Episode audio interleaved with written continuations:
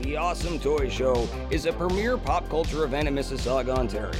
With a unique blend of vendors, artists, cosplay contests, hourly raffle prizes, and live entertainment, they provide an awesome show experience for everyone involved. Their event is also driven with a charitable cause as they partner with the Toronto Community Housing to gather toy donations and directly give back to those in need. Their next show is on Sunday, March 26th at the Small Arms Inspection Building in Mississauga, where there will be a giveaway for WrestleMania Hollywood. Also, their special featured guest that day will be a four-time Emmy Award-winning TV host Chris Van Vliet. You will be doing an official meet and greet along with a Q&A session for everyone in attendance. In addition to that, they will have special featured guests from Impact Wrestling, current X Division champion Trey Miguel, along with Aiden Prince doing meets and greets as well. You do not want to miss their next show, so go over to www.awesometoyshow.ca and follow their Instagram at The Awesome Toy Show for daily updates leading up to Sunday, March 26th, where we will be in-house SM&E, and it's guaranteed to be Awesome!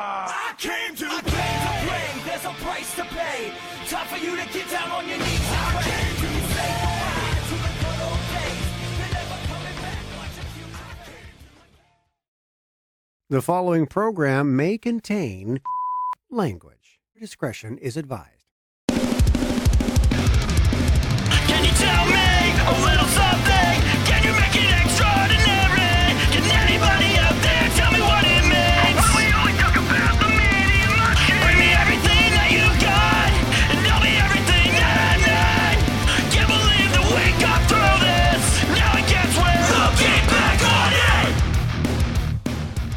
Welcome back, everybody, to another episode of Looking Back on It. See what I did there?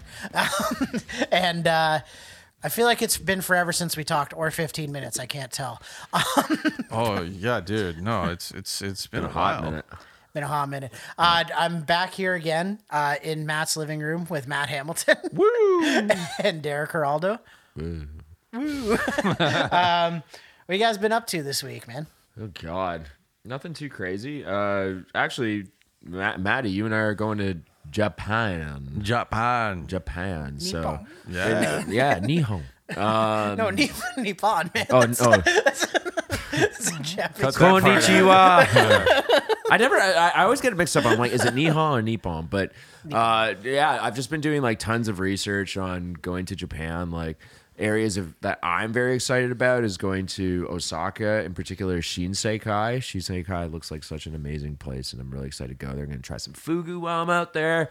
Um, you know, just like the lights, the atmosphere. Um, they have like a mascot that I love. It's like it's like the mascot of Shi- Shinsekai, and apparently it's like a statue that they stole from a university from like Kansas City or something like that. It's hilarious. yeah. Excuse me? Yeah, yeah. Kansas like, like City. honestly, yeah. Like, I forget what the guy's name is. I'd have to look it up. But like, he's like the lucky mascot statue of Shinsekai, and Oh, it was just like people who just robbed it from like Kansas City University. Which That's so kinda funny that it's Kansas City. Yeah, no, like just some city. I'm pretty sure it's Kansas City. It's a city in America, but I'm pretty sure it's Kansas. Yo, I just saw the well that they just made an appearance. Kansas City just made an appearance in The Last of Us. Yep. Yes, it did. program. Oh, Can we talk about that show? Because that show is amazing. sure. Oh yeah. I'm down to put a couple minutes into Yeah, the last. I think of by Us. the time this Uh-huh. episode comes out, it'll probably be done by now. but, Oh, okay. yeah, but uh, those first two episodes were bangers. Well, and they stuck so true to the video game too. eh? Like the whole car scene is like a perfect matchup. Well, see, the later ones weren't as much though. Like, like that whole show was, I'd say, about thirty percent was true to the video game. The rest of it's going to be more like new storylines and stuff, which I kind of like. I think that's cool. Like, you don't have to stick it to the video game. Like, you don't want to be like. I think Walking Dead, that was kind of like their downfall, is how they wanted to stay so true right off the bat uh, to the graphic novels because you had like you know the fifth season. It's like well Hershel dies in the fifth season. Spoiler alert i don't know why i'm saying that. It came out in 2008 but but, but uh, you know like that that whole that whole season, like if you actually read the books, Hershel's still alive in a lot of the books. Like even later than that, he's mostly just a stump though. He has no arm, no leg, no nothing. Like so, you know, they- they don't exactly stay true to it. You know what I mean? They So- never will with TV, yeah. right? Yeah. Like TV will always kind of go off kilter and, and kind of write their own stories because it is a different medium, right? I mean, But- at least but it I won't be like do the Super Mario Brothers movie. right? I do like that they It's do. That's me. a little too far. It's That's me, a bridge Chris too Pratt. far. oh my god. Although Jack Black as Bowser, good choice. Oh, that's Yes. a great choice. yeah. Yep. so good. Yep. But everything else, yeah, a little Oh, weird just on that one. awful. I feel I feel like maybe the f- the the the Super Mario movie that preceded that one Yeah. might be better. Yeah, yeah. Really? Dennis Hopper as King Koopa? Oh man, you don't get better than that. Him just huffing oxygen backstage? Okay, maybe maybe Jack Black is like slightly better than Dennis Hopper. I will say the casting in um in The Last of Us has been really good. Pedro Pascal, Oh, yeah. killing it as Yep. Joel right now, Yeah, yeah. and uh, the girl that was Lyanna Stark, who's Uh, playing, yeah. uh, what's her name? I, I, I Ellie. forget her- yeah, Ellie. Ellie, yeah, yeah. So good. Yeah. Um, really great pairing, and uh, I don't know, everything's so good down to the story writing to. You know the pacing of everything, the music. Ron, Sw- uh, Ron Swanson, fucking Nick Offerman. Yeah, Uh, I like- know more than you do. that yeah that that that whole episode was like really really good Oh, hit yeah, you right yeah. in the feels yeah. no I've, I've been loving the last of us it's been great and they shot it all in Canada. yeah alberta Yeah. Or saskatchewan No, it's Alberta. alberta Alberta. Yeah. yeah I was gonna say there's mountains. yeah it's got to be Alberta. Definitely not Saskatchewan. they haven't made it to saskatchewans yet yeah. oh man, it's Yeah. funny because when you when you guys are going to uh, Japan, I'm actually going to uh, the Japan of Canada, and that's New Brunswick. Oh, do tell No, I'm not Yeah. really. Honestly, that's not really the most exciting trip I'm doing. Actually, I'm doing. I'm actually going to Florida in in Orlando. Some may say the Japan of the United States. I will be. there's a little japan everywhere around And the I will be actively getting drunk and beating up a guy in a goofy costume, being the first man kicked out of Disney World. oh, jeez. Okay. i can't do impersonations unfortunately oh, that was pretty good uh, That's the best I got. Gorsh. He's really just a Southern belle with like a weird accent. I do declare. oh man.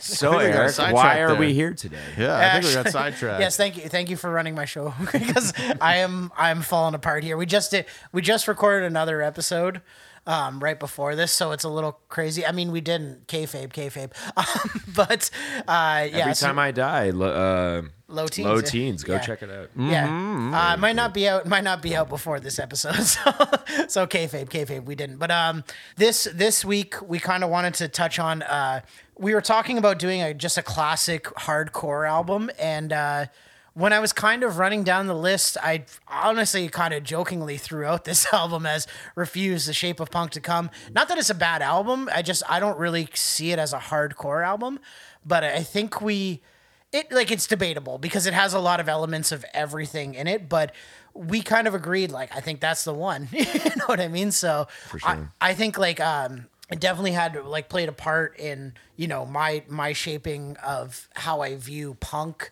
how I view electronica, you know what I mean, stuff like that. Uh, they're definitely a weird band. Uh, just to give you a, kind of a brief history on it, uh, The Shape of Punk to Come is the third album by Swedish hardcore band Refused. Uh, the album was recorded in late 1997 and released in late 98.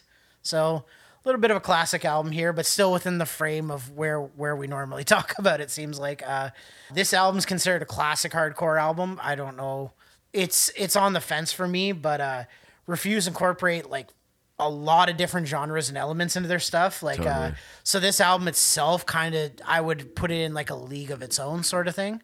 It's it's definitely different. Uh, it has like uh, elements of you know hardcore, post punk, electronica, even a bit of jazz in there. Like it's it's start- Techno. yeah, techno. It's it starts Industrial. to starts to fly off. Uh, the else the album also includes like a, a mess of samples. The monologue from Apocalypse Now is used in like the breakdown of New Noise, which is like such a weird thing. You know what I mean? To throw in there. And uh, the album, in my opinion, is by far the most inventive punk album of all time. Shaped the genre for years to come. Uh, kind of laid the foundation really for a lot of bands. I would say like uh, I know I know Derek has a few opinions on that. Like uh, we were kind of talking about earlier. What what were you saying earlier? I forgot. In regards to the album? Yeah, like like it's shaping a band from here. Well, the okay, so the, the, the first song I ever heard from The Shape of Punk to Come was New Noise, right? And Yeah. it, I actually heard it in grade eight. My English teacher showed it to us, and What? I, yeah, he was he was a really Shout out- cool shout out Shout to out Mr. Mr. Perrin. that guy was super cool. You know what's funny? Salute. So you know what's funny? He's his grade eight music teacher. He became my coworker No shit. when I Yeah. got older. Yeah, we because I did my I did my co-op at uh at the school I went to in grade eight. Okay. And he had transferred schools and came over there. So he was like, "Hey man, how's it going?" And Wow. he introduced himself. He used to play he used to play bass for Alexisonfire. He did. back in the day. What? Yeah, Yes. the guy was, and he was like very much into like the Toronto hardcore scene. So he was like, What? I used the to run into him at shows years Yeah. down the road. that is fucked, man. Yeah. So I used to because I used to play in a band cool. called Hazardous Waste, right? So we were in like at the time I was in the Toronto hardcore scene. He's like, "Do you know a band called School Jerks?" I'm like, "I play with them like every week." He's like, "Yeah, those are all my buddies. Like I grew up with those guys." And I'm like, "No kidding." I'm like, "You know, like you know Eric and like Lenny and all those." He's like, "Yeah, I know all those guys. They're great guys." And I'm like, "Oh my god, dude! Like what Un- a weird, like- unreal, man. Yeah. Because I was 18, I thought it was so cool. I'm like, this teacher knows everything. like, Shout out to Mr. Perrin because, like, you know, like being like I think I was in grade seven or grade eight at the time, but like, you know, getting very influenced by music, it's in particular like you you know rock music.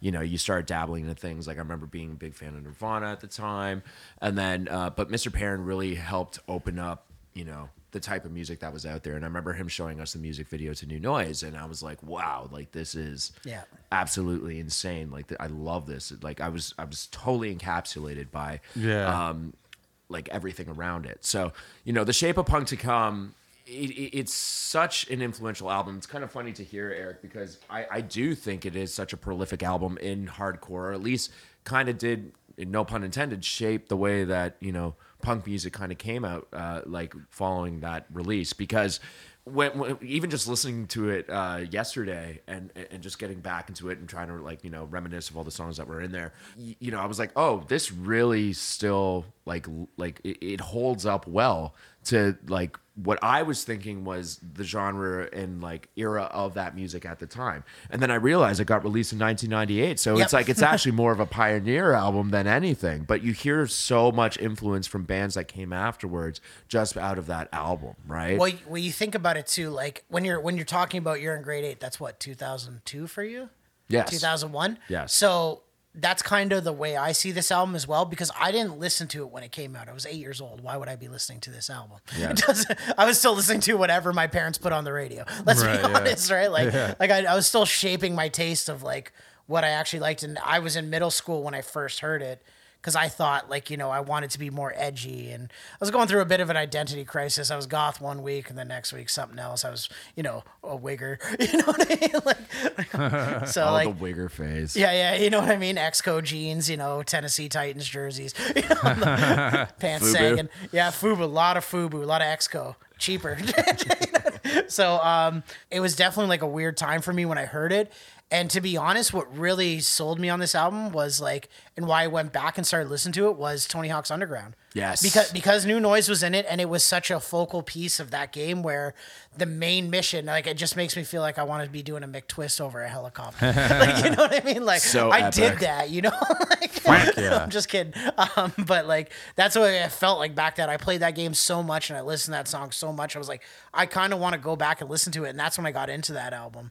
It was like 2001, 2002, probably around the same time, right? And uh, it was definitely different in terms of like a lot of the punk I was listening to at the time. So it's it's definitely like like I said, in a league of its own. It's it's something different. very interesting lot like lots of mix of genres like you said like you know there's a lot of like electro kind of plays into it there's like techno feels and industrial feels but then they also incorporate jazz and then there's a lot of classic instruments that you hear especially as you're like wrapping up the album at the end with the last two songs so very excited to get into this one lots of cool stuff that we can kind of pick apart and look into in each one of these tracks Yeah, fucking right. You know, it should be pointed out that uh, the production of it too. Yeah. Those producers, they uh, they revolutionized how that genre could be produced, adding in all those like experimental elements. The the album itself is like a journey it's not just a collection of songs. There's like a it's almost like in a way like you're watching a movie because you you listen to it from start to finish and the flow of it is like assembled that way by design, I think. You know. And it sounds like huge, which, you know, a lot of those bands weren't doing that. And I think that what's interesting for me because I was in uh it was 98 so i was yeah i guess i was 50. Yeah. so I was 50 so I years was old, Like yeah. 50, right? how am i the mick mars of this group fuck Shut up and tune my guitar, you punks. you old fucks my back hurts um, yeah i guess i was like 14 at the time i remember seeing little bits of it in like this like m- in like a MuchMusic like um montagey kind of commercial Yeah. probably for loud or something Yeah. and thinking like who are these like screamy like and it, it just seemed like that was the new cool thing you know? It had come out it was edgy and it was like it wasn't the way that like it wasn't it didn't have the grunge look it didn't have the metal look it didn't have the traditional punk look. It was like something that was a little bit more i guess ref, like it was definitely more refined um but they they kind of came dressed with like suits and stuff it was it was just different Yeah, they used Um, to wear like the the Unique. button down shirts with the what you call it with the oh, turtleneck over top of it. Yeah, stuff. yeah. yeah. It was very it was a very different look. They were more The- the- like trying to be something, like you know what I mean, like they almost looked like they were Steve Jobs, or like they were something out of like a fucking like yeah, like a they they were were in inventors of app. yeah yeah. They had this Well, you also have to factor in the, you know, they are from Europe, right? So Yeah. like it was a very different culture to, I guess, a lot of the North American For sure. music culture that was happening at that time. But they're what from? Uh, they're from Sweden. Yeah, from Sweden. Yeah, Because there's a huge like like metal scene there, and they were Yeah. so different from that. Because you know we're talking like bands like In Flames are big at the time. You know, and they're like the Sweden's, neoclassical. Sweden's number one exporter. Yeah, yeah. In flames, baby. yeah, Soilwork, I think, you know, uh, you know, and those are more metal bands, but like, yeah. but then like, you know, you have bands that come out after Refused, like the Hives, because I'm pretty sure they were. They were they were around the same time. So Okay. so like I think the first Hives album was like 2000. Okay. So it's like around the same time, but again, I could see like the refuse style of punk is very similar to the hive style of punk. Oh, so yeah. maybe maybe they were the pioneers, they're like refuse, but They I were. think I think like they kind of played off each other. They were probably the same sort of era, you know what I mean? Because same era, same, uh, same, like a same community, right? absolutely, absolutely. Yeah, yeah. Probably But- the Stockholm scene or whatever. there you it is, go. know yeah. I mean? yeah. And and that's the thing. Like Europe is always like in certain senses, especially with music, and I'm sure you'll agree, is kind of ahead of us in a Oh, way. yeah. Um, you know, and uh I think that like you see that, you know, that was like a thing that like after refused, even if you weren't like necessarily in the punk genre, there's this huge explosion of garage.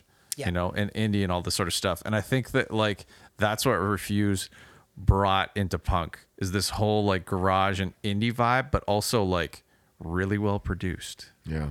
Interesting. It is a very yeah, it is a very well produced album. And I will say, like, the thing I love about Refuse, or in particular The Shape of Punk to Come, is that it doesn't necessarily identify into a particular genre. They weren't trying to like hit a particular like trope of like what was happening at that time. They kind of identified and made it unique to their to, to their uh, to their own, right?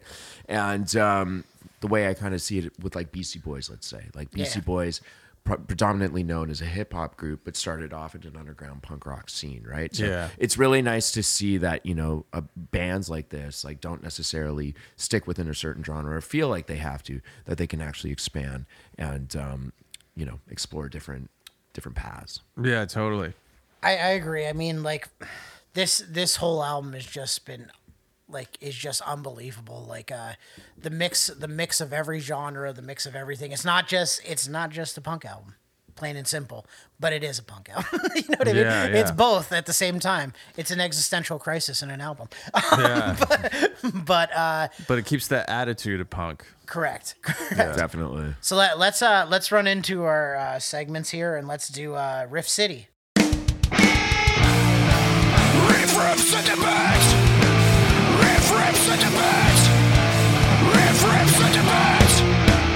Riff rips the best. So for Riff City this week, uh, we kind of decided to do something a little bit different. Uh, and Maddie was kind enough to lend us our guitars, or lend us a guitar. Sorry. um, Welcome. yeah, thank you. Jeez. I appreciate it. But uh, my pick for Riff City, and I know it's going to be super overrated, and all these guys are going to roll their eyes at me, but it's the opening riff to uh, New Noise. Yeah, yeah, yeah. So, so the,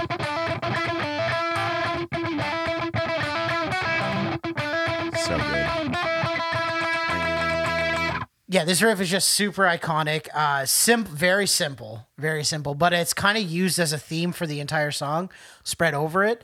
And it, I, I kind of find that to be the case with a lot of Refuse songs. It's like uh, pretty much like classical music. So I guess it's like an element of classical music where you'll have like a bunch of movements essentially, but then the, all those movements are technically a song, but they're usually just the same theme, just either pitched up and down or they're um you know they they're constantly changing keys over top of the string section. So it's it's definitely cool it's definitely a cool concept and definitely like very different for punk because punk is usually just chords right? So Yeah. yeah it's cool that they kind of uh incorporate these riffs. And uh like i said before it just um when I think of this album, that's that riff just plays immediately in my head. Uh, it just makes me want to do a McTwist over a helicopter, um, and this riff just gets me like super hyped every time. It's perfect. Yeah, like you know, it, it's kind of funny because that whole you know tie in with Tony Hawk's Underground and and New Noise. It's like I remember playing that game, having that song, and it was like so perfect.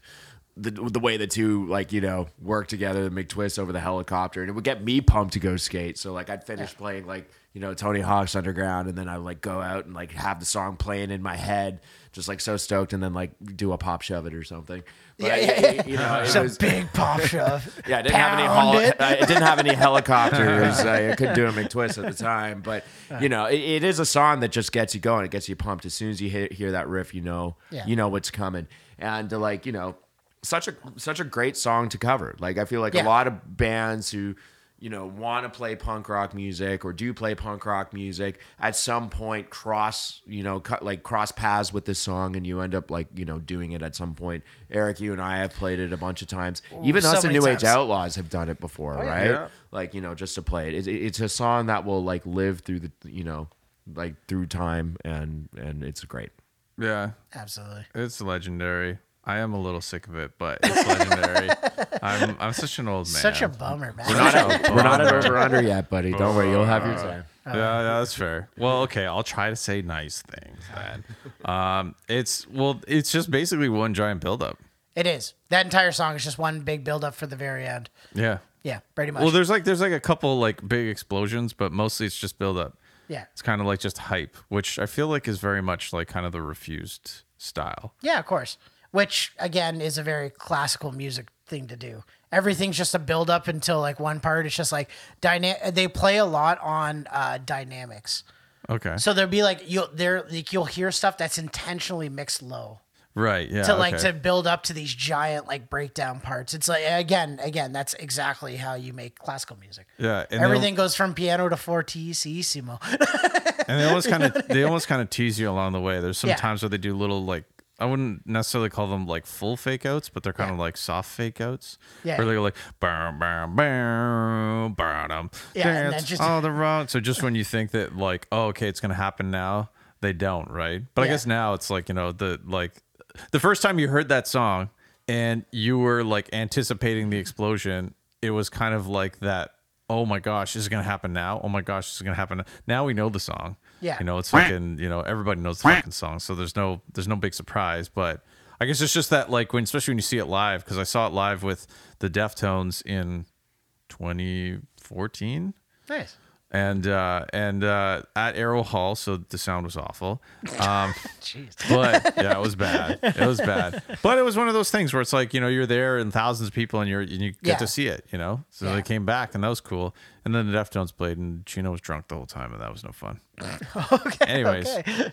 Well, you know what? You know what you should join us for? We just we talked concert about reviews Yeah, I was gonna say we know we no Oh. we talked about this on on the last on the last one we did. Like um I think me and Matt were talking about. He's like, call me back when you do White Pony or Around the Fur Oh, because I'll be okay. doing it. And I'm like, you know, what? I should call Matt Hamilton for that. Yeah, give me a call, man. I, did, I I was a huge fan of those guys back Yeah. in the day. I still am, but Yeah. just I would never go see them live again after that debacle. I paid fifty bucks to see Chino drunk ass, like just like slop around on stage, and I thought, I mean, he's sober now. He's he probably sober good. now? I think so. Oh, I'm pretty okay. sure, yeah.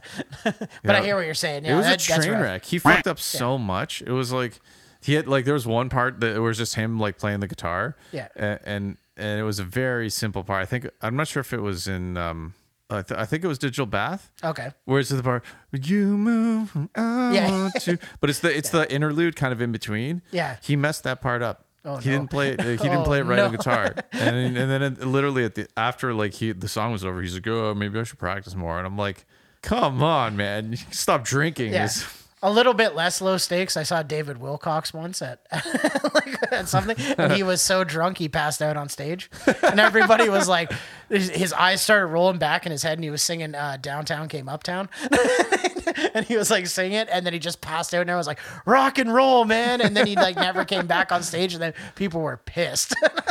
like I paid thirty bucks to see Wilcox. Yeah, I, I went to I saw Rob Zombie and Marilyn Manson was supposed to open for him, but Yeah. he was like way too drunk and coked out to get on stage. So they sent a fucking they sent a tech on stage to Oh, say no. Poor guy. we're going to inform you that Marilyn Manson can't, won't be performing Poor tonight." intern. Poor I intern. know. Bunch of him against a bunch of angry fans. Oh my god, yeah, everybody was pissed, and that was the moment I was like, okay, I'm done with this guy. Fuck this guy. But Rob Zombie came in, he played a double set, and I mean, you know, he actually played a few Manson songs. I think Yeah. he did the Sweet Dreams cover or whatever, Yeah. and that was cool. And you know, I mean, Rob Zombie saved the fucking day, man. Absolutely. Derek, what do you got for your pick for? Uh, okay, Or riff. Um, I gotta give it to the shape of punk to come. I think it's such a great balance. Uh, I, I I think it's such a great balance of like you know it's almost like a dance beat. It gets Yeah. people moving. Like you know when when you do take this album like like when you look at this album as a whole, I feel like it is a very groovy album. Oh yeah, absolutely. Lots of cool grooves, like lots of fun to listen to. It's got really catchy parts. And the Shape of Punk to Come riff, I think, really does that. It's danceable, but it's also kind of punky and heavy at the same time. And when I when I listen to it, I'm like, oh yeah, super catchy. Yeah. Really kind of stands out to me. I mean, yeah, of course, New Noise is like an iconic riff and stuff, and there's a lot of great riffs in there as well. But you Yeah. know, just the the whole like you know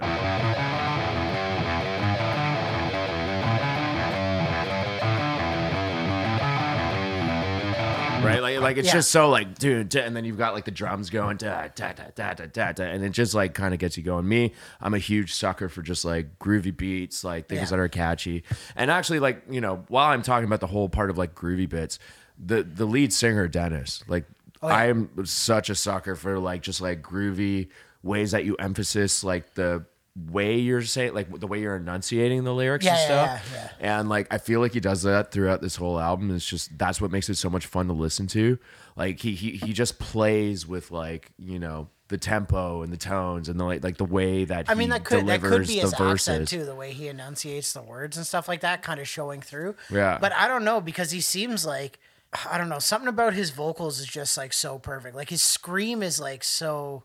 It's technically just a fry scream, but it's it's different. Like I don't know how to explain it. It's just it just sounds different than a lot of other fry screams you hear. It's very raw and organic, right? Yeah, yeah, and like course. even me, like in the New Age Outlaws, the band that we play and like I try to uh, take the same approach. I'm not really trying to hit a certain type of tone or voice with me. I just I, I just deliver it as is, right? And, and and that's what I really like about you know the way Refuse approaches things. And and honestly, like Refuse was one of the first bands where like I started hearing screaming in music, Yeah. right? So it was like my introduction, and I'm like, oh, this is what screaming music's supposed to sound like. So very organic, original tone, very great. But even the way he just like, you know, the way he delivers the verses Yeah. and a lot of the songs is very, very good and very playful, and I appreciate that. So Yeah, I like the, the the the playfulness and the style he does it. You know, I think that's what separates him from a lot of other like just screamy, Yeah. uh, or screaming vocalists is that he's got a style, he's got like a vibe, he's got an attitude, and he's clearly got like also some things to say. You know, and I feel like that kind of comes through just in the style. You know, he kind of carries it with uh, uh, with a sense of gravitas. You know um that this is like this isn't just like there's you know screaming. This is him on a platform delivering a message. You know, and there's a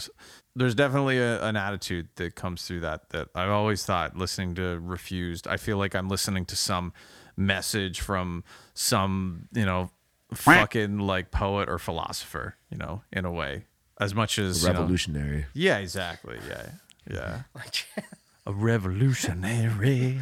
But yeah, the shape of punk to come. That's my riff. I absolutely love it. Cool. Maddie, what do you got for Riff City here? Oh shit! All right. By the way, we're all playing our own riffs, yeah, yeah. which is which is new. mine. Which is why mine sounds like shit. My riff is uh, Liberation Frequency. Here, I'll play it. Matt's drunk.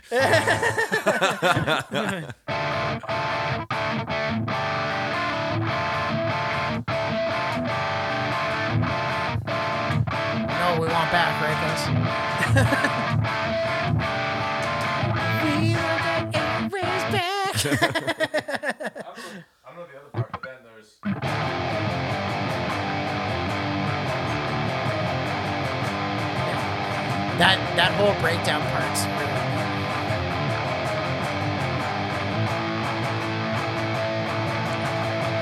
Yeah, that's. uh I don't know.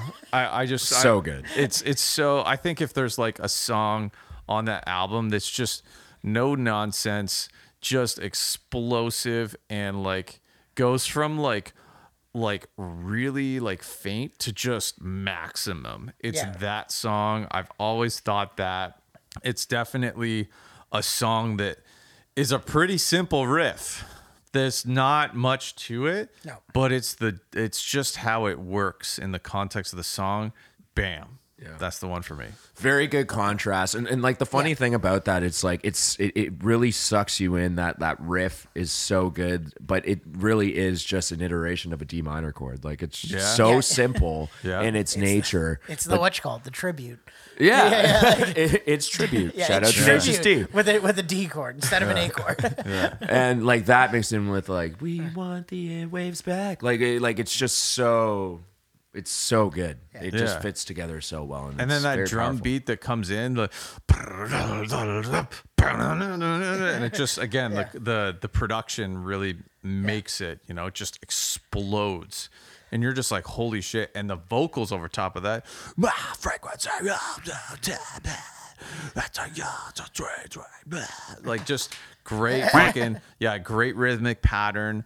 Like just message, you know, message, message, message. Just uh, it's yeah. I mean, there's a reason why like this album is a fucking classic. You know, Yeah. sure. you get like deep cuts like that. Solid riff. It's actually funny because I was I was kind of looking up when I was doing like facts about this album because I don't really know. I don't think I know the backstory of it as well. So I was looking into it. Did you know that they did this all on like tape? No, So, because at the time, Pro Sort Tools was kind of making its like up and coming. So a lot of people were using Pro Tools at the time with those giant. Remember those giant Digi Design boards, the SSD consoles? Yeah. like giant things like what we recorded on like at a Iguana Studio. Shout out Iguana Studios. But but uh, yeah, no, they they didn't use Pro Tools at all. All they did was like um, it was 24 track two inch tape. And then they use like a couple ADATs, like mic preamps or whatever, just to fill out the rest of it. So I guess that would be your electronics and stuff like that. Run them through like a like an ADAT board or whatever. But um, the whole thing is like ridiculous. Like like the guitars, bass, all that stuff were all on tape. Wow. So it's like I, it kind of makes sense now because you can hear how like clean it is. You know what I mean? And like it's got like all the guitars like a very warm feel. yeah, that's Yeah. true. So, I like- never would have thought that though. I hear because I hear just slick production, so I think Yeah, yeah. like, oh, that Well, and it kind of be- makes that album so much cooler knowing It that, does. like, it does, yeah. they weren't using the like standard, you know, production approach with this. That they Well, well, not to mention those with those guys. I think that was like they were still doing albums, obviously. Like uh, what's his name? Oh, Pelle Henricsson.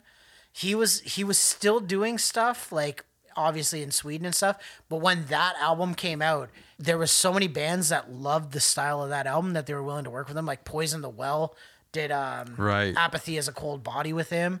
Like that's a big album. you know Oh, what I you mean you you come before you? Sorry, you come before you. Yeah, sorry. Yeah, yeah, my bad. but Hmm. um, yeah, like that album was done with them. Uh, what was that other band? Oh, Hell is for Heroes. Right. They also did an album with them. I can't remember Yeah. which one, but like that was like a jumping off point for them. They're like, and you can tell like a lot of it has like that touch where it was like all hardware. It wasn't, you know, like like nowadays everything's done through an interface. You know, it's a lot of back end editing, like like this podcast that I do, where I have Yeah, to do a lot of back end editing. But um, yeah, it's it's it's a little it's a little different. You can tell it's like somebody was just riding the board the entire time doing this album. It's unbelievable. Because like even you can tell like with the um with the pans in and out and like the volume control, you can tell like the automation was done like by hand. Yeah. It's really cool, honestly. That's super cool. Yeah. Yeah. Honestly, that kind of leads us into our um, top three tracks here, and I'd, I I have a few tracks here that I think might be a little obvious. Like my fir- my first pick, like with like number one with a bullet, and I will say these in any particular order this time because that's kind of the way I picked them, and it's uh, New Noise without a doubt. And I know I know a lot of people think it's like an overplayed song or an overrated song if it's if we're talking about this album, but uh, for me, this song is this album. Uh, it received the most acclaim, obviously, and definitely the most plays according to Spotify because the rest of them were like a hundred thousand, and that song's like thirty-five million. but uh, it was it was like the first song I'd ever heard from them through Tony Hawk Underground, and like Matt was saying, MuchLOUD. That that commercial for MuchLOUD when they came out with the channel was just "Can I scream?" it was like I was like that sounds pretty cool, and what I used to do before I would go to school in the in the morning on like like when I was in middle school, I used to go downstairs and turn on the TV because I'd be ready before everybody. I'd sit and watch MuchLOUD for half an hour every day. So I'd probably hear Refused and Mudvayne, either Death Blooms or Dig, pretty much every day. That's another that's another platinum album, L.D. 50. we should do that one. But no, um it kind of led me to this album, so in my opinion it's kind of synonymous with it and uh just a super heavy song with a good dynamic mix between the verse and chorus. Uh, the use of like electronic drums and synths to break up the intro, like you know what I mean, where it ha- where it has that little dance break sort of before it goes into the verse eh, or the chorus, I guess you should say.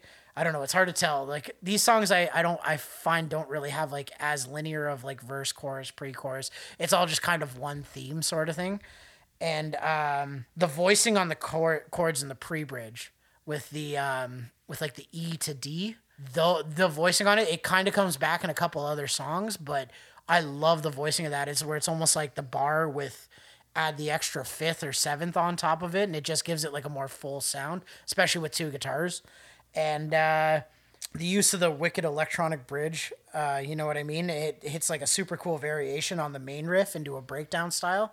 Uh, the new beat. That's all I have to say. The new beat. The new beat. The new beat. Thank you. Thank you. you know, so uh, I don't know. That song definitely is like top for me. It's the the mix on that song is so good.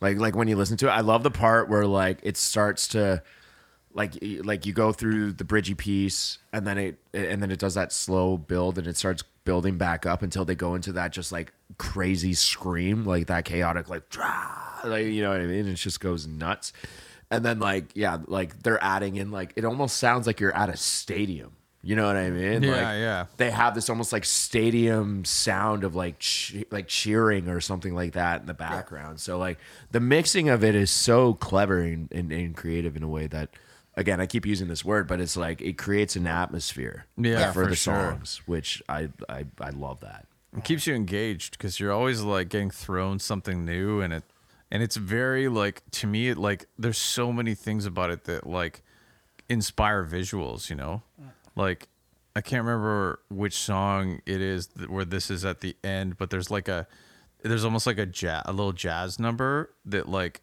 kind of flows out of the end of the song and then like leads you into the next one where the drums just start tapping on the ride and then like I think it's a, a tuba or something. That's what you call it. That's um. Is that uh, Brutus worms poem and number five? senses. No, worms and senses. Oh, yeah. Go in, goes Yeah. into goes into deadly rhythm. Yeah. Okay.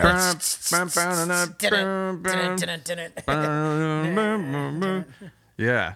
I like it's just it's just so like it's just so interesting. It it it, it takes you on s- it, it's a journey that takes you in so many different directions. And you would and like what punk album but like before that had done that? Yeah, right? Well, it was it was. I mean, like we said before, it's it's obviously different. It's obviously like. Yeah, yeah. But for for my second pick, I did the refused or fucking dead. Um, 'cause just just because mostly because like you know that song is a little chaotic, but it has sort of the same feel as New Noise, where it has that one riff using the theme. You know, oh Derek's gonna play it. Derek's gonna play it quick. Yeah, yeah, because it is a it is a very catchy riff, and they use it as like that theme to base the song. It's almost like bluegrassy. Yeah, a little bit. I think that might It's just be the open string strings. that really gives Yeah. it. Yeah. Yeah, so good. Might just be your open strings there, or your steel strings. But It's also got a badass name too. I mean, like it just I don't know something about it, like that, like the tone on the opening guitar, just riding that harmonic chord, the din it, din it, din it, din it, din it. That's so cool, and like not to mention, uh, they use like some sort of modulation or like a flanger, I guess, on the drums. Which is like kind of weird that you would just do like a like you know like one bus track and then it's like okay let's just put modulation on that for no reason and they use like like this weird trigger with like a distorted like almost like a like a distortion on the bass drum. And that's like like it's kind of weird to hear stuff like that. Like if you're thinking about when it came out that stuff wasn't really prevalent in like a lot of punk or whatever right? Like you wouldn't really have modulation on your drums you know what i mean? So it was definitely different. And dennis's vocals are unbelievable at the end. It's like it's like a blend of like screaming fry singing and just like plain old clean vocals like it's just i don't know he just he goes in and out of like all three styles and it's just it's really interesting and like definitely up there for like you know my favorite songs on the album Awesome. Fucking Good right. picks. yeah, Yeah, man. and then uh la- very last song i got obviously summer holidays versus punk routine because that song is just fantastic like you know uh, another again another unbelievably catchy riff with that um uh dun it yeah yeah remember Yeah, yeah. forgiving and forgotten. rather be forgotten Yeah. remember forgiving it And remember forgiving and Yeah, what a exactly. classic, classic line, man. yeah but it's just So like a cool. straight straight 4-4 beat Yeah. on top of the guitar riffs do you know drive all the changes. And it, the the drum line is just kind of chill. But the bass line on the bridge is really dope.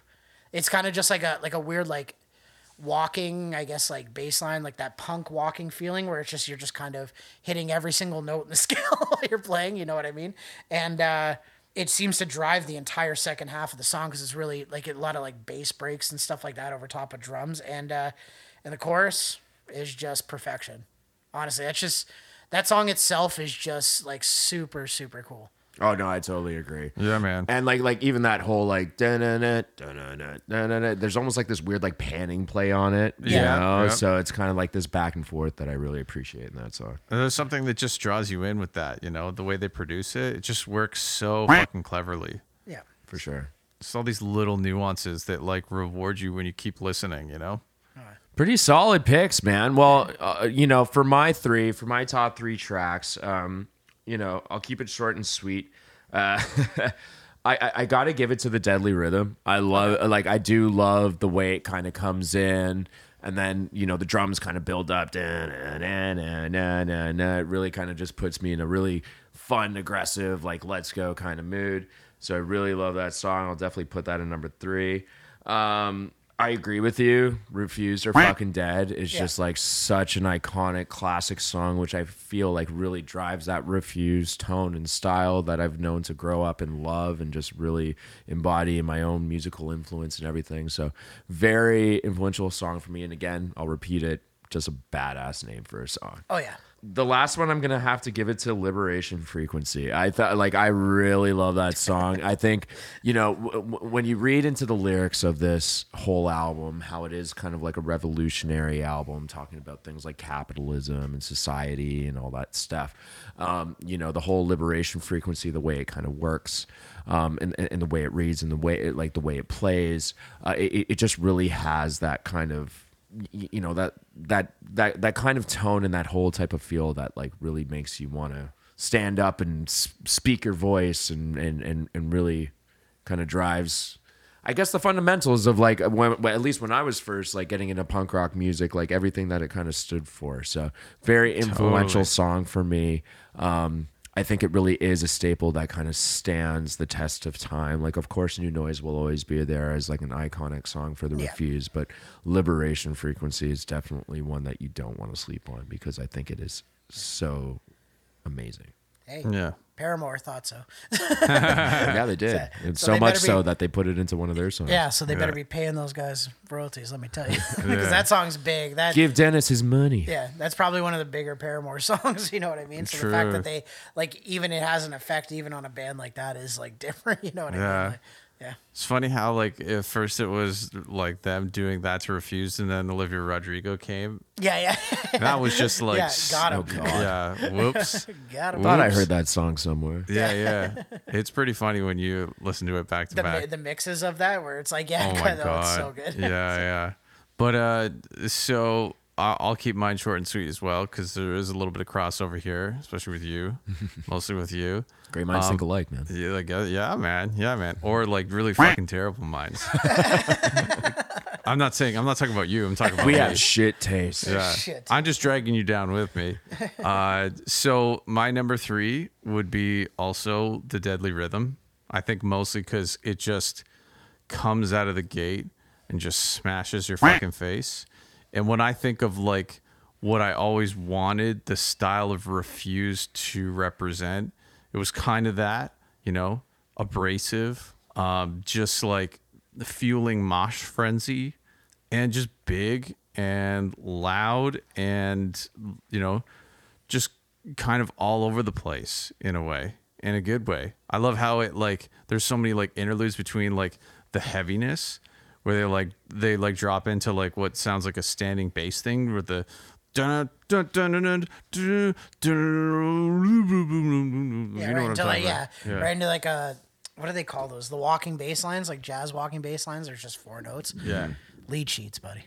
yeah it's just so cool and like and like so incredibly inventive and like who'd have thought of that you know but just like with such a like nod to vintage style you know i think it was ahead of its time because you think now of like a lot of like the like where things are at there was for a while and i don't know if this is still cool but this like worship of what was vintage you know and refused like we're doing that in the 90s mm-hmm. Yeah. and i don't think anybody else was Well, Um, that that's that part that you're talking about. There's like the jazz, uh, like the walking bass line. I think it's a nod to a Charlie Parker song or something like that. Oh, like, okay. The whole the whole album itself is littered with like samples and Yeah. like references to everything. Like I think Spoken word pieces. I think Tannhauser, that song or whatever, that's like more of like a dance song. It's a Yeah. nod to, you know, The Rite of Spring by Tchaikovsky. Like, you know what I mean? Like, there's, Oh. because that's, I think Tannhauser is like the name of one of the, I think it's the name of one of the movements okay or something like that, or it's, it's, it's something to do with that. It's like the Swedish word for that movement or Cool. something. I don't know. There,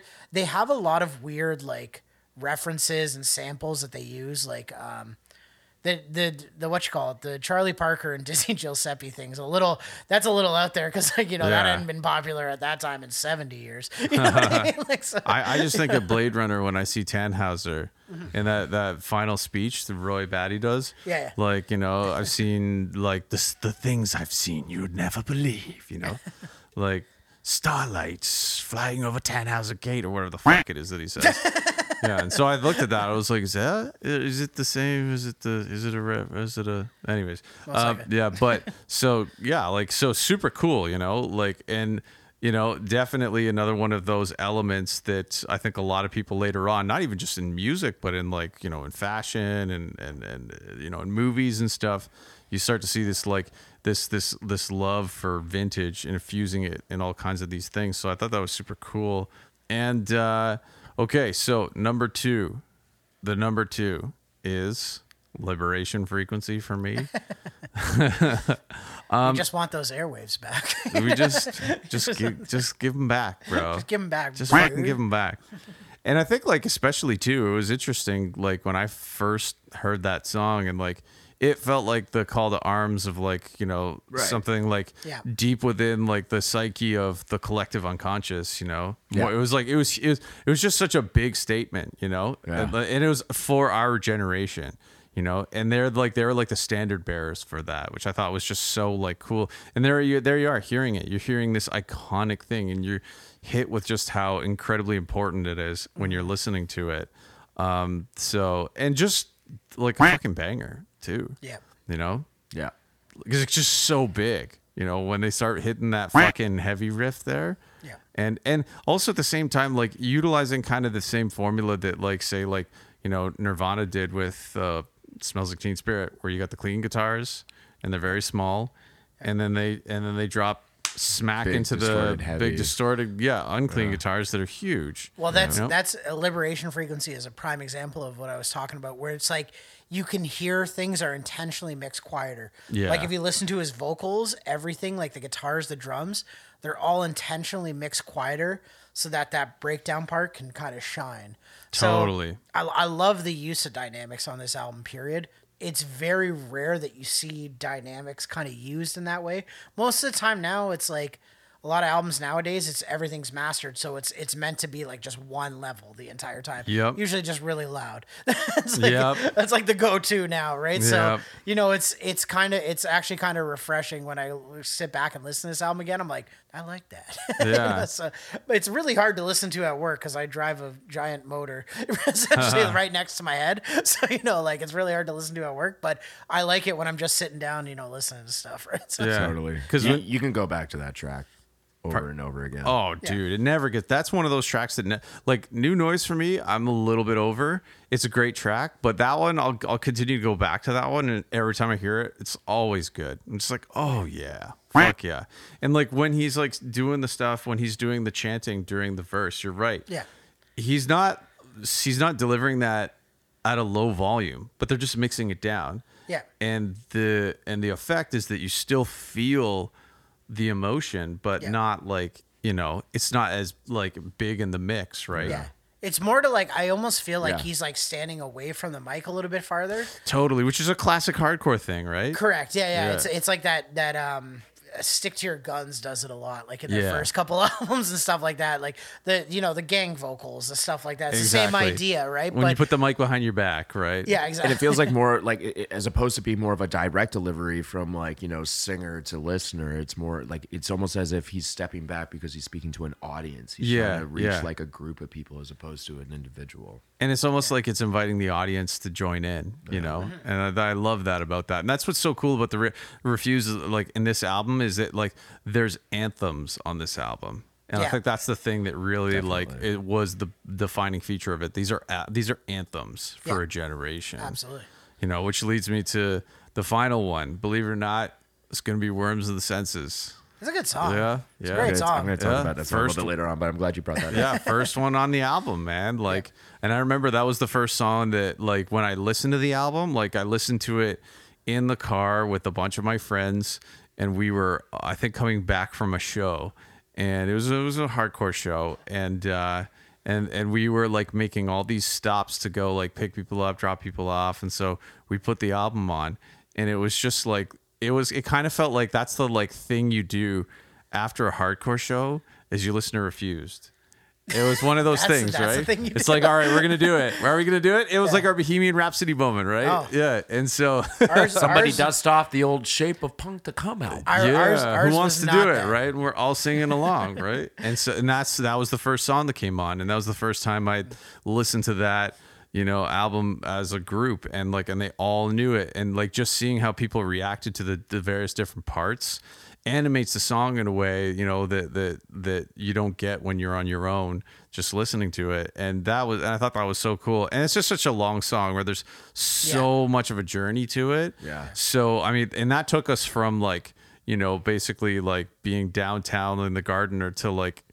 like almost into Mississauga where we were driving to, right? And so I'll never forget that because and and that's why it's like kind of at the top for me because I feel like everything that Refuse has to offer and that album is in that one song.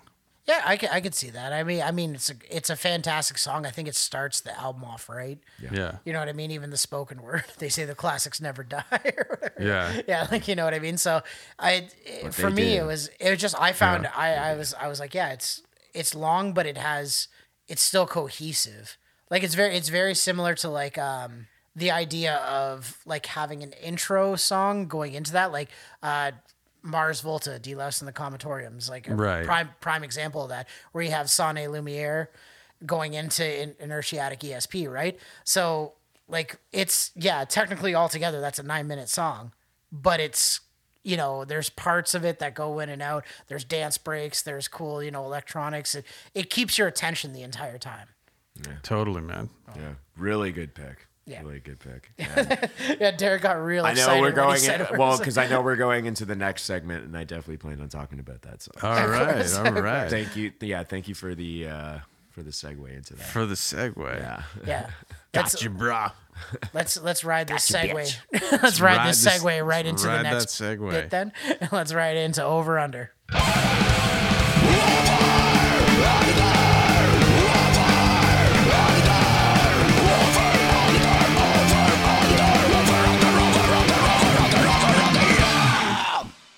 All right, so for this week, over under, um, I feel like I'm gonna be the black sheep in this whole scenario because Uh-oh. for my over pick, and again, the obvious choice for overrated song would be New Noise. Agreed.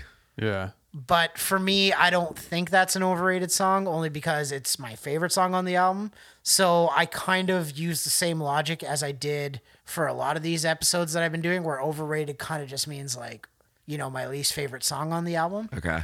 And my least favorite song on the album is The Deadly Rhythm. and the, Rotten and the, and the only reason I say that is because I just find it uh it's it's my least favorite of the actual songs on the album. There's a lot of songs that are just straight up dance interludes. I guess I could have chosen one of those, but I didn't really I was kind of keeping it to like full actual songs with vocals and guitar and stuff like that. So um the energy on that song is still really good, but uh the song itself I just find is a little bit too chaotic for my taste.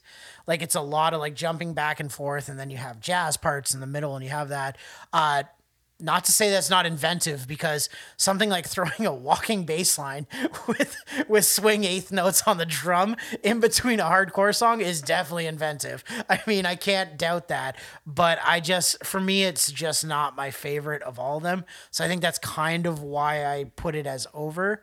It's not a terrible song really by any means. Like I like that song more than I like C plus plus on, on low teens, right? When I picked that one. But uh, that being said, said like it's just not it's just not for me. I think. Okay. Fair enough. All right. Very Oh, abstract, just- right? It's Yeah. like it's like Well- a Jackson Pollock painting. Yeah, there you go. Yeah. Works for some, doesn't work for everyone. We'll, we'll tolerate Jackson that. Pollock. We'll tolerate that All right, answer. fair enough. But the underrated song on this album is the cell is the the title track, and that's "The Shape of Punk to Come." And uh, this song has an amazing blend right off the bat between like a cool drum and guitar riff working in tandem, uh, like we were like you were talking about earlier with just the straight notes and then so um the heavy use of modulation on the lead guitar too gives it like a different it, it gives it like a different sound compared to like say a song like summer holidays versus punk routine where it's the same idea but it's kind of the modulation like a like a flanger or something like that that they have on it, is almost like panning in between both like ears like when you're listening to it. Gives you like that surround sound sort of feel when you're listening to it. And uh the drums the entire time are just super groovy like the guy's just working off his chops, right? like you know what I mean? The ghost Yeah. notes on the snare while he's just riding that ride bell, so cool. And uh, little jazz elements on the voicing of some of the chords and like the breakup parts, like very similar to. Uh, I guess I would I would say like very similar to like New Noise or Refused or Fucking Dead. They have that like the jazz voicing on the chords where it's like you know you're playing a 13th chord really on the guitar. You know what I mean? You have you know pretty much the entire scale in one chord. Not to mention uh, the drum breaks. They use a lot of drum breaks with just accented chords on top of it. Kind of kind of breaks it up and like cool to let that guy kind of. Uh, you know, their drummer, sorry, not that guy.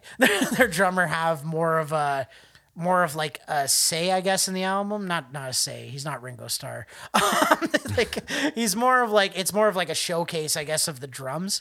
And uh very, very, very interesting. And uh this song itself is just super unique. Uh and I love I love when you have like a pure just punk solo of like noise, random notes, and just feedback, just all right at the very end. Like like Out of Step by Minor Threat Same thing. I love when the solo doesn't make any sense. You know what I mean? Just classic, chaotic. classic hardcore punk. You know what I mean? And uh, I I think it's a great idea to end it. You know what I mean? Just just do that. And yeah, you still have two tracks after that, but the two tracks are very uh, dance, you know, dance heavy, electronica heavy. So this is like the a great way to end your your full electric songs, like uh, f- or I guess full acoustic, I guess you can call it, because it's acoustic drums, you know, all that stuff. But uh, it's definitely up there. It would have been top three tracks if I hadn't put new noise in there, honestly, because that was the third choice from mine. Yeah, The Shape of Punk to Come is such an enjoyable song. Um, you know, take a listen to it. You'll enjoy it from start to finish. Absolutely. Matt, what do you got for your top? Or Oh, my me. god, top three over under. What do I got from my over under? So we're gonna pause here for a sec.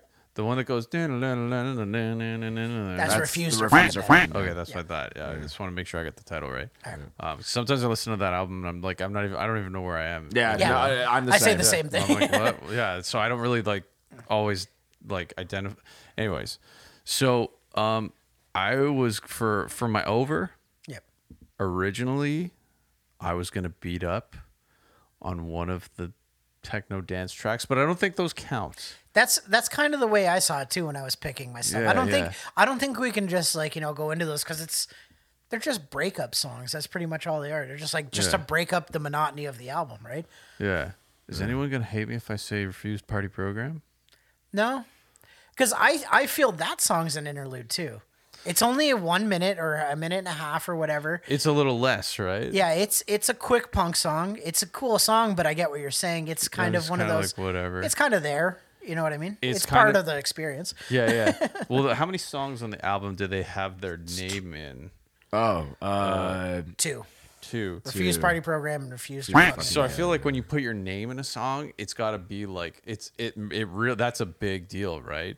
It was probably a really big deal for them. It was probably their favorite song to play or something. Yeah, yeah. but I just I hear that song and I'm just kind of like next, Really? like eh? just straight I up. I'm it. like I'm like kind of whatever about it, you know. Um, because and of what it serves to the album, or I don't know, just like listen to it, and I'm always just like, maybe it's that by that point in the album, I'm kind of just like, uh, like I'm I'm just not in the mood for something like that. But it just seems like a, a bit of a, it seems like a bit of fil- a, a bit of filler to me. Oh, it absolutely 100% is. I mean, there's like no lyrics to the song. The guy Yeah. goes, yeah, yeah. Yeah. Refused party program. it's, it's kind of one of those things where yeah it just seems like a bit like you know like there's i don't want to call like like i don't want to say the album has a lot of filler i don't necessarily believe that No. but like in an album where there's a lot of interludes Yeah. it just seems like you could have given us like for a, for a song that has a big name like that Yeah. you could have given us something more I, I agree. I that's why i'm like i think it's overrated because i think that they fell short there you know it feels odd to criticize this album but yeah, it does, right? uh, yeah This is this is I'm telling you, this is the internal conflict I have every time I have to write notes for this segment because I don't really want to. I don't really want to shit on these albums. I actually think they're really good albums. So like you know when I have to Yeah. pick something and hone in on it, you I mean.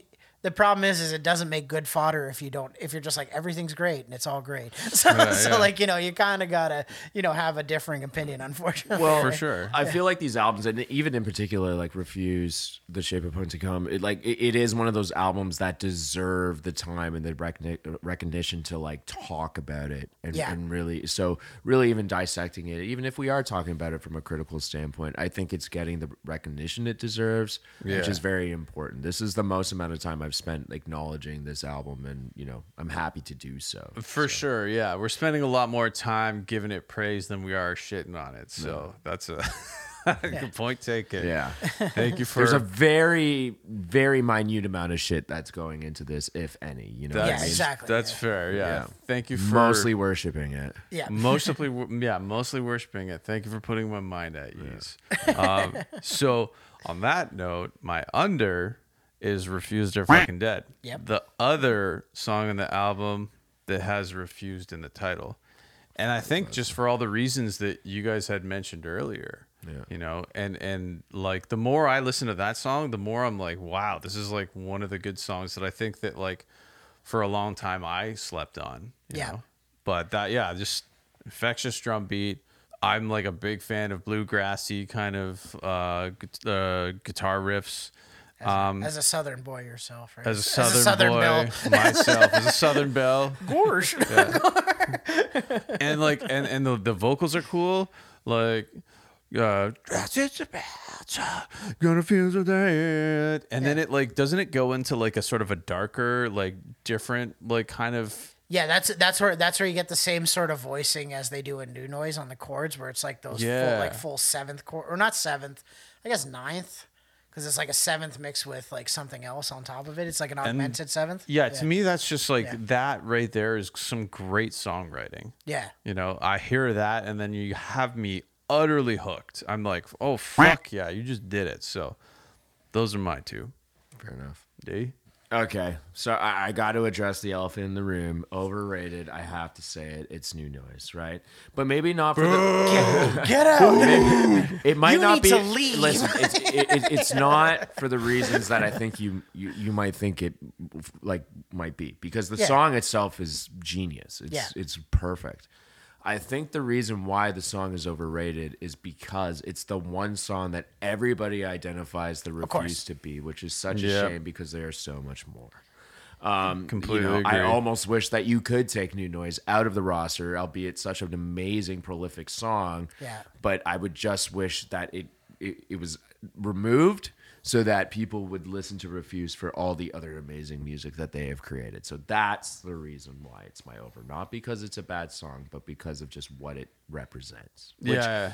but but uh, you know, in it- like at the same vein, like it also represents a lot of great things for music. I think it is such a legendary, iconic song for people who do appreciate it, and it's done a lot for you know the punk mo- movement. When you think of punk rock music Yeah. and where it's began and where it started, like you know. I'm sure that New Noise stands amongst a lot of other legendary songs Yeah. um, within punk rock. So, so, so that's my overrated. My underrated. Now, I want to give an honorable mention because this is the one that I wanted to talk about at first when I was, but as we talked about and as Maddie brought it up, that's the one I want to go with. But I want to give an honorable mention to Protest Song 68. Yep. That song is really good. It's in a place like in the record where like, you know, it's still driving. It really transitions very well into the energy and just keeps it going from a momentum standpoint. I really love that like militant kind of drum beat at the end too. Um, the lyrics are really really good. I love that whole um, it's that last it's that last line. I have to pull it up just so I make sure I'm saying it properly, but it it, it always resonated with me and just the way it just like it reads and the way it sounds. I really like it. It's the uh, I breathe in and I create, rewoke the spirit of 68. I breathe out and scream, rewoke the Malatesta stream. Like it, it's just, it's such a cool, you know, verse and uh, kind of plays into the whole theme of what the song is all about. Yeah. Honorable mention. But yeah, no, underrated song. It's got to be uh, Worms of the Senses and Faculties of the Skull. Fuck I, yeah. oh my god, that song! What like what a way to intro an album. It is Yeah. kind of like what Eric was saying, like you know, with the whole Mar- Mars Volta album, how there's like this kind of like subtle opening, but then drives into a bigger part to really open up the pe- like the the album as a whole. Um, and again, kind of going back to what I was saying before about Dennis's play with like verses. I like I love the whole like yeah yeah it took the first bus like like it's Yeah. just so good. It's like chanty and it's just fun and like it really gets me excited to what I'm gonna hear for the rest of the album. So definitely an underrated song, a great welcoming track to put you into uh, the album as a whole, and I love it. Yeah, it's a song that like makes sense in the context of the album at the at the like right at the front. And I think it's like it probably doesn't get as much love as say like a song like New Noise because it's just not as like radio oriented and not as like I guess accessible. Like New Noise just hooks you right away with that fucking guitar with that guitar riff and then you know it keeps you you know like on the edge the whole time whereas like worms of senses like it, it, it takes a little bit more patience you know mm-hmm. but like yeah it, once you get it and you get into that part Yeah. you know where he's talking about taking the first bus you're taking the bus into the world of fucking refused Take your time. to, to say something really cheese You'll get there. You'll get there. And when you get there, you're gonna love it. yeah you get smashed in the face Smash that like button. no, um, Overall, good picks, boys. yeah, no, great, pick, great picks Yeah. all around. Um, I mean, you've made compelling arguments for the Deadly Rhythm. I have to go back and actually listen to it. So, so The Deadly Rhythm is such a great song. It it is kind of bits and pieces, but you know, when you take it like like when you just listen to it, you enjoy it. It works in the momentum of the album where it's situated in the album i think isn't there like I, there was an honorable mention isn't there like a i can't remember there's a fucking uh, spoken word poem or something somewhere in it oh, are you talking about on on um? Sorry, which song? Deadly Rhythm. uh no no no just like in general on the album Is that Tannhauser? Yeah, it's it's an Allen Ginsberg poem. oh in, in Worm of the Senses and Faculties of the Skull. Uh, it's a poem called Howl. And he Oh, literally it's just off Howl? Oh, Yeah, yeah. okay. He just does it the entire. There's like an entire section where he just recites the entire poem, oh okay or most of it, anyways. And then, uh, fair not to mention, they have like a. Oh no, Protest Song 68 has one. It's it comes from the opening of a Henry Miller novel called Tropic of Cancer. okay There's just like spoken text right at the very beginning of that song. okay The Yeah. title of the song "Refused Are Fucking Dead" is a reference to the Born Against song. Yeah, yeah, so I'm reading that Dead. That's really cool. Yeah, yeah, but there's like um, there's there's quite there's quite a bit in there, like um, little references, a lot to like jazz and like uh, like you were saying earlier, like with uh. Uh, like like literature, you know what I mean? Like these guys were definitely English majors at some point in time for how much literature they throw into their, or maybe they're just well-read guys, you know what I mean? So Maybe uh, they're poli sci majors. I mean, they definitely like they definitely got this like sort of they build a world in the album, you know, and that's the thing that's so cool about it is Yeah. that it's like got its own, um, you know, mythology in it. They're drawing a lot off of pop- popular, well, not popular culture, but canonical literature and, Yeah. and classic music and stuff like that. And you don't think of that in a punk rock band. You think of like because like you know I don't know what like say like back in the '80s like punk was so stripped down, you know, and this is kind of like the antithesis of that. Yeah. but I I, I think we're kind of wrapping it up here, so let's get into our final thoughts. Okay. Mm.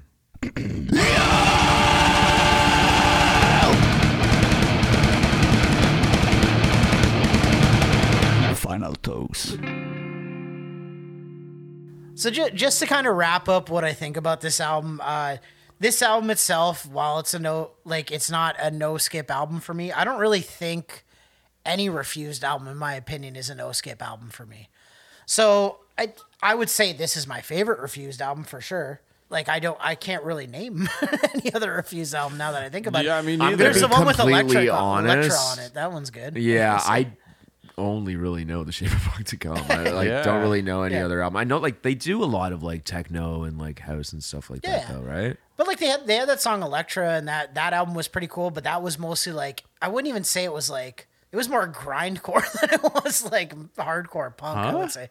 Oh yeah, it was like super like super super fast and stuff like that. There was a lot of songs like that mixed with like techno mixed with they I mean it's hard it's hard to just pin them down to one genre anyways, right? Right. But so like that like cuz that song Elektra is just straight up just like almost like power violence, you know what I mean? It's just just a lot of blast beats and stuff like that. So Okay. very similar to I guess the Locust, you could say. Okay. Where it's like yeah, I was not expecting that yeah, yeah, they, comparison. they go very strange. I'm telling you, they Holy change. shit. But that's a later song. That's like 2001, 2002, something like that.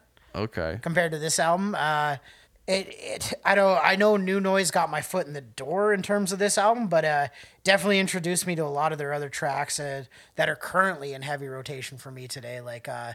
Es- especially worms worm in the senses you know what i mean that yeah. song's like an it, if it pops up on my list i ain't skipping it that's for sure you know what i mean so uh and uh, there's no denying that this album uh, like helped shape my taste in punk uh, and hardcore. To be honest, like uh, a lot of those drum beats I used when I was when I was uh, starting to play hardcore for the first time in high school and stuff like that. I stole a lot of inspiration from that, and uh, but this album will always have a special place because of uh, its experimental nature and it just super catchy riffs like you know what i mean? It's it's definitely one of a kind and uh so unique and so unapologetically different that it uh it can't be ignored when you're talking about you know punk classics. Like i think i think it's just it, it should honestly be considered in most top 10 lists of top 10 hardcore albums. I could see it. I Agree. what do you guys think? Yeah, I think so. Um, you know, Shape of Punk to Come, definitely a big influence on me on my like early punk years. You know, really helped model the way I kind of branched out and found more different kind of music within punk rock. It's definitely one of those foundation pieces. And again, um, playing video games, Tony Hawk Underground. Of course. huge staple. New noise. You can't go wrong with the song. Again, pumps you up. And I'll remember just ha- playing that game and then going outside with that song in my mind, trying to do a pop shove it or two. So, classic. Yeah, I think just. I mean, I said most of my thoughts already on this album. so what more do I have to offer? It's pretty good. It's a pretty good album. Yeah, it's all right. Pretty, uh, pretty, pretty, Yeah. pretty good. I think it's one of those albums that has definitely stood the test of time. I don't Oh, yeah. listen to it and think this sounds old. Like the production doesn't sound old. You know, No. I don't think, oh, this is a 90s production. It still holds up to this day. And I think the songs also do. And I think that one of the cool things about it is that, like, Refused is a band that, like, if they come around, they're going to bring all the old hardcore fans and new hardcore fans Yeah. to the show. And so I think that that's like true testament what the album is. It's something that, you know, will continue to like unite the community, right? Bring Mm-hmm. people together. And I think that's a beautiful thing. Peace and love, everybody. Peace and love, brother. Peace and love. brother. Like I like I say too, I literally it's not a joke. There's a guy I work with, it's an older guy, and literally that's how we greet each other now. to peace and love, brother. What the man. fuck? I don't know why. I don't even, I don't know where it started, but but it's it's kind of brother. well, it, not even like that. It's more like it's more like a like a Ringo Starr. Peace and love, peace and love, Oh, okay. because he kind of looks like Ringo Starr. Nice All guy. I want is peace and love. yeah.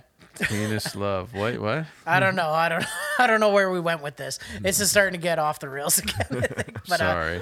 let's just let's just wrap it up. Let's just go to our thank yous, guys. Do you have anybody or anything you'd like to thank Um, or plug? Mr. Perrin. Mr. Perrin. big again. big thank you to Mr. Perrin because again, Mr. Perrin was the one who showed me new noise and really got me interested. Kind of helped again shape a point to come, helped shape the way I listen to music. So uh, it all kind of started with him. So wherever you are, Mr. Perrin, thank you. Shout out, you were a wicked uh, English teacher. He gave, me, he gave me a good he gave me a good mark too in that, in that class. That's great. Yeah, I really liked English. The gods of hardcore shines down on Mr. Perrin. Yeah. Yeah. He is the way. Yeah, he was sick. I think I, the the last show I saw him at was it was a radioactivity show, and it was like in 2017. I want to say it was at the Silver Dollar Room, which Oh, shit. rip to that place. Well, it's back, right? It's, It's still back going. Yeah, yeah. yeah. but I haven't been to a show since No. they did the whole like close down and built Yeah, a yeah. condo there. It's Still skeezy. yeah. Still skis. Yeah. Do they still have that one um, spot, the Comfort Zone? Does that still exist? No, I don't Okay. think it does. that place was like the skis. That was like Yeah. the Toronto like late night skis going into the morning and then go get Denny's at eleven kind of skis. Yeah, yeah. That neighborhood. real That ski. neighborhood is not is not at, like they they like this company came and like developed a whole chunk of that area so that like old like hotel that was there is no longer there so that area Oh, is like okay. nowhere near as skeezy now so it's almost like all that just got up and left and went to like Scarborough Jeez. yeah it's all on Skeezy Kingston stars. Road Yeah. it's all on Kingston Road boys thank you Kingston Road for taking all our skis man. That that was Maddie's shout out. That was, that Maddie's was shout out your was shout out Kingston is Road. Scarborough. Okay, all right. No projects you're working on, eh? Just shout out to Scarborough. Shout out to Scarborough. Okay, all right. Scarbs. Well, I guess you can follow me on twitch.tv slash E ERKE90 where I'll be playing a game that hasn't been popular in 15 years. You can also check me out on Dark Side of the Elite, uh, where I'll be talking about A- AEW every month, uh, also on SNME Radio. And if you're not a Patreon, go subscribe now. What are you doing? It's only a dollar a week. You get about 18 shows. You know, you get Godfathers of Podcasting, NXT, BAM, Tuesday Morning Cooked, all that amazing content coming out of SNME right now. Uh, Pre punch as well if you're into MMA. Uh, shout out to Brady and Chris Tidd.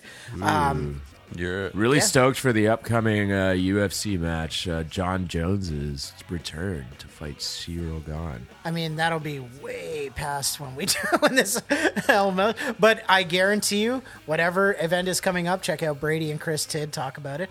Chris Tidwell, sorry. Um, also, uh, you can also check out me and Derek and Matt here on on the New Age Outlaws Facebook page. That's probably where we'll post our links, and hopefully on Spotify by now, depending on which album or which episode we release first. But um, we, hopefully should be on Spotify. Even uh, check out the Shivvies on Spotify. We're also on yeah, there. Facebook.com slash the Shivvies. That's uh, me and Eric's uh, punk band Yep. that we've been doing for um, a couple years. You know, we haven't really released much content uh, in, in recent times, but, you know, got some stuff out there. Check Yeah. it out. You know, it's a, it's a fun time. Maybe go check out Lucille. Maybe I'll throw that as the ex- the outro song on this. Yes. on this on this. Which uh, was featured on an episode of. Uh, that is correct. It was featured on SNME years ago, um, when it came out. But yeah, uh, our, our newest single. our newest single from 2019. Um, but either way, uh, until next time, I guess. Peace out. yeah. Thanks, guys. Thank you. Take care. I'm not even from Scarborough. Stop the blue